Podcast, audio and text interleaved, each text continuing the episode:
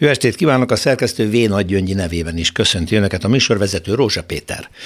Nem az a baj, hogy egy miniszter annyira el van tévedve a kormány propaganda által keltett zűrzavarban, hogy pánikszerű döntést hoz egy politikai petárda okán. És még csak nem is az a baj, hogy egy szélső jobboldali szalon politikus csaj nem értve a 21. századi európai értékrendet sikítozik egy világhírű fotó láttán hanem az a baj, hogy ma ez az egyik legfőbb és legerősebb üzenet Magyarországról a világnak, a hülyeség. Ez nem xenofóbia, nem vallásos és nem ízlésbeli érzékenység, nem erkölcsi aggodalom, nem neveltetési kérdés, hanem bunkóság, ostobaság, egyszerűen barbárság. Nem is kellene már ilyen marhaságokra reagálni, ha az egyik kormánytól egyébként független portál nem azt írta volna a címében, hogy, idézem, kulturális győzelmet aratott a mi hazánk. Szóval értem én, kell a jó cím, kell a jó cégér, a lényeg, hogy a közönség odafigyeljen, felkapja a fejét. Ez eddig a zsurnalisztikai érv.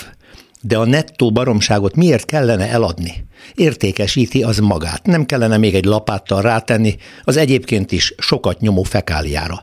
Ez már nem a sajtó dolga. Ez önépítő trágyadomb, már távolról is bűzlik az ország ettől. A fóliázott könyvek után persze a miniszter azt gondolhatta, hogy jó az irány, tiltással védeni az ifjúságot. Elzárni előlük a valóság egy szeletét, amit mondjuk egy fotóriporter megörökített. Akkor az már nincs is.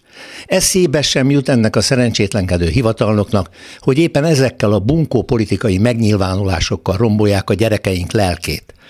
Nem kell felmondanom, hiszen a miniszter úr pont úgy a Kádár rendszerben nőtt fel, mint jó magam. Jól ismerjük a kulturális élet tiltásai, tűrései és támogatásai által okozott szellemi kártevés eredményét. Az értő és művelt és tanulni vágyó fiatalok vagy elmentek, vagy belső emigrációban élték tovább az életüket.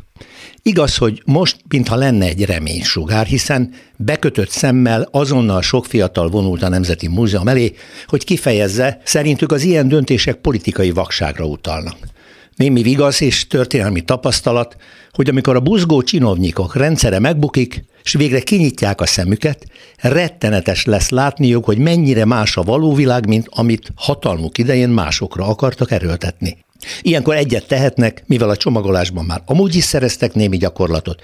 Gyorsan befóliazzák azt a szellemi trágyát, amit korábban összeraktak, és jó mélyre elássák.